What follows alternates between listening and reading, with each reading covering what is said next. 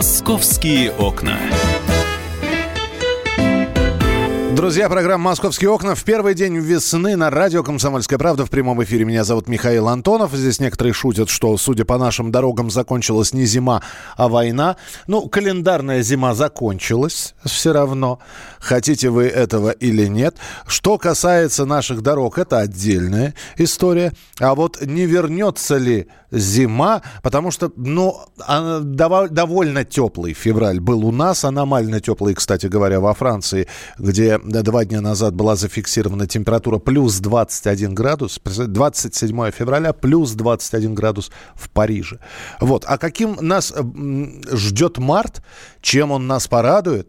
морозами, потому что кто-то говорит про 15-градусные морозы, оттепелью. Вот об этом мы решили узнать у синоптика. И в нашем эфире Татьяна Позднякова, главный специалист Метеобюро Москвы. На предстоящей неделе погода в столичном регионе будет довольно разнообразная. Температура воздуха в большую часть недели будет держаться выше климатической нормы. Наиболее теплыми будут 5 и 6 число, когда температура будет превышать климатическую норму на 5-6 градусов. Будет преобладать над столичным регионом западно-восточный перенос, то есть э, чередование неглубоких циклонов, которые будут пересекать э, север Европейской России западно на восток, мы будем находиться то в их более теплых частях, то в тыловой части, когда у нас не будет осадков и когда будет слегка, скажем так, подмораживать. В общем, э, марток надевай шесть порток, как говорили э, раньше наши бабушки. Э, теплая погода будет только в конце месяца. Готовимся к этому. Ну, несмотря ни на что, все-таки обещают плюсовую температуру, что уже неплохо. Весна, первый день весны. С сегодняшнего дня московский зоопарк переходит на весенний режим работы. Он заключается в том, что сам зоопарк будет открыт для посещения на час дольше, но и потихоньку уже в открытые вольеры начинают возвращаться те животные, животные, которые зиму да, пережидали в теплых вольерах. Ну, а те, кто спит, того э, дожидаемся их пробуждения. Кто не хочет просыпаться, разбудит. Мы, кстати, про животных-то сейчас и будем говорить. В Москву возвращаются бобры. Впервые, говорят, за 10 лет. И многие, увидев их, говорят э, о том, что экологическая ситуация в городе нормализуется. Знаете, э, есть такие приметы, как говорят, раз водятся раки в э, реке или в озере, значит, э, вода чистая. Если пришли бобры, значит, им все нравится, экосистема в норме. А вот так ли это, мы сейчас узнаем у Анатолия Кудактина. Доктор наук, профессора Российской Академии естественных наук. Анатолий Николаевич, здравствуйте. А, скажите, пожалуйста, бобры в Москве это, э, это какая-то аномалия, ну вот для современного Нет. мегаполиса, или все-таки это норма? Нет, это, это вполне нормальное явление, связано с тем, что э, бобры, они не поедают никаких эдобионтов, ни рыбу, ни рак, ничего. Им нужна растительность. Угу. Если есть растительность, которой они питаются, и есть возможности продвигаться по водной среде, то есть последние, как вы сказали, не замерзающие водоемы или достаточно глубины водоема, чтобы они могли продвигаться, они спокойно это так называемая синантропная популяция бобров, которые не боятся человека. Ведь бобру что? Ему необходимо кушать, то есть есть пища в виде растительности, в основном ива, тальники, э, осина, угу. то есть и рогозы вся, всевозможные. Если все это есть вода не замерзающая, для них то условия хорошие. Нет естественных врагов. В городе никто, я надеюсь, их не преследует. Поэтому они совершенно спокойно могут жить рядом с человеком, близко к человеку. Да, вот вы сейчас что... сказали, да, что людей они не боятся, а ведь в этом-то и опасность таится. Не боятся людей. А, люди выходят, ой, посмотрите, какая милая зверушка, а давайте мы яблочко, морковочку дадим нет. Они все сидят, им э, предложат правильные, хорошие продукты. Э, бобры не только здесь, они возвратились в районе города Кирова живут, э, спокойно в городской зоне, в Перми, в Перми в городской зоне, около Свердловска живут, то есть в Екатеринбурге современного. Так что в Москве это нормальное явление. Пусть живут, они не мешают, но они ведут ночной, в общем, образ жизни. Единственное, где места освещены, они на работу выходить туда, и люди будут их видеть ночью. А, как правило, днем они спят, Э, в своих убежищах. И самое приятное, что никакого никакой опасности для человека они не представляют. А, и сам, да. Будут как, да, да, как да. компонент городской среды будут э, как живые организмы, живущие. Другое дело, все лисицы, там, бродячие собаки, волки, которые могут переносить бешенство, все. На бобров это не распространяется, это растительноядные. Ага. А... Зверьки, которые, в общем-то, для человека никакой угрозы не представляет. Да, Совершенно. Анатолий Николаевич, а ведь э, вот все-таки связать появление бобров впервые за 10 лет, вот заметили эту бобриную семью, Может, вот, и экологию, можно? Эх, и потеряли мы э, нашего уважаемого профессора. Давайте, давайте пере... Да, аппарат абонента вышел из зоны действия сети. Давайте перенаберем, все-таки интересно.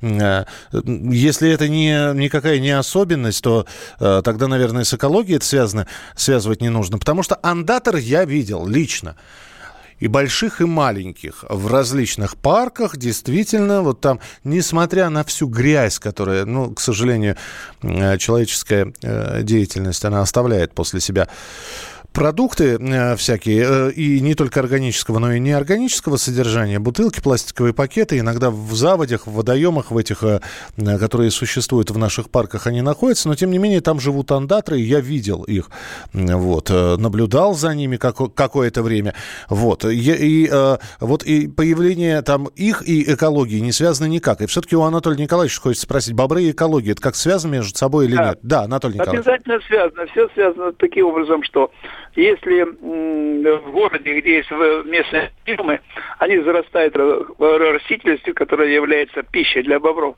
Вот бобры поэтому к этой пище идут. Им главное, чтобы было достаточное количество пищи. Видимо, э, там, где они раньше жили, численность их достигла той величины, что они не вмещаются в живоугодие. И создается конкуренция за пищевые ресурсы вот молодые бобры в поисках новых мест обитания, где есть корма, где есть э, нет никакой опасности для проживания. Вот они расселяются и являются пионерами в заселении новых территорий.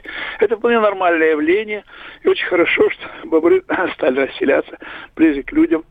Э, хотя бы э, это хорошо с той позиции, что подрастающее поколение хоть видит диких зверей не в клетках зоопарка, а в естественной среде обитания. Спасибо вам большое. Спасибо, что были у нас в эфире. Анатолий Кудактин, доктор наук, профессор Российской Академии естественных наук. И бобры понаехали. Я бы не сказал, что понаехали, а понаплыли, скорее всего.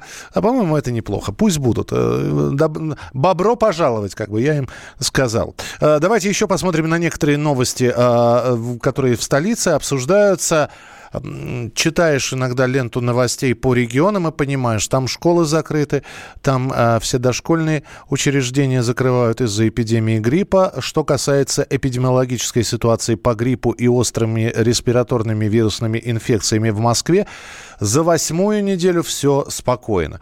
Третью неделю подряд отмечается снижение уровня заболеваемости. Об этом говорят в Департаменте здравоохранения Москвы. Показатели во всех возрастных группах остаются ниже пороговых значений, а, в том числе и по совокупному населению. Но и при этом напоминают в Роспотребнадзоре, что как важно соблюдать профилактические меры. Избегать контактов с больными, отправлять тех, кто пришел чихающим и кашляющим на работу домой, тщательно осматривать детей перед тем, как привести в детсад. Ну и советуют медики, несмотря на то, что открылся фестиваль на Московская Масленица, о котором вы услышите буквально через несколько минут, все-таки медики советуют меньше появляться в местах массового скопления людей и по возможности не пользоваться общественным транспортом. Если такой возможности нет, использовать маску, регулярно мыть руки с мылом, чаще проветривать помещение и делать влажную уборку.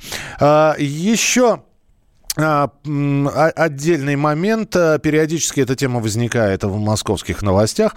А, ну а сейчас мы отправимся в ближайшем, э, к ближайшим нашим соседям в Подмосковье. Количество синих контейнеров для раздельного сбора мусора э, вырастет в прогрессии в Подмосковье. По словам губернатора Подмосковья Андрея Воробьева, синих контейнеров в регионе часто не хватает или их заполняют быстрее, чем ожидалось. И по словам э, губернатора, вот таких э, ящиков для сбора раздельного мусора должно вырасти в три раза. Мы не ожидали, говорит Воробьев, что так активно жители будут разделять мусор, за что огромное спасибо. И синих контейнеров часто не хватает, они заполняются. Мы сейчас уже меняем схему и ставим не один контейнер, а как минимум два будут стоять там, где это необходимо, или э, чаще будет вывозиться синий контейнер. В общем, я напомню, что эксперимент такой, а это до сих пор еще э, в разряде эксперимента проходит э, по раздельному сбору мусора. Э, он проходит не только в Москве, но и в Подмосковье, поэтому обязательно будем вам э, об этом сообщать. Я уже упоминал про э, навигационные таблички и э, все-таки еще раз сообщу, что 18 тысяч новых навигационных табличек появится в Москве в этом году. Об этом написал мэр Москвы Сергей Собянин на своей странице в Твиттере. Э, насколько я понимаю, комментарий к этой статье все-таки гласит о том, что таблички будут э, содержать в себе информацию не только на русском, но и на английском языке. А самое главное, что на некоторых из них вполне возможно появится вот такая специальная электронная метка. Наведя на табличку смартфон, вот на эту навигационную табличку, можно будет вообще карту местности полностью получить, но для этого нужно скачать специальную программу. Новые таблички будут устанавливаться в течение первой половины 2019 года. Это была программа «Московские окна» про масленицу, про масленицу поговорим через несколько минут. Оставайтесь с нами. «Московские окна».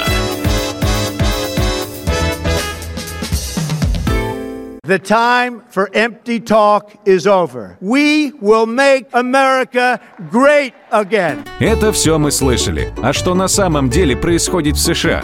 Реальные новости, курьезы и события, которые нигде, кроме Штатов, случиться не могут. Как они там за океаном вообще живут? Разбираемся в программе «Не валяй дурака Америка» с Марией Берг и Александром Малькевичем. Слушайте и звоните по понедельникам с 12 часов по московскому времени.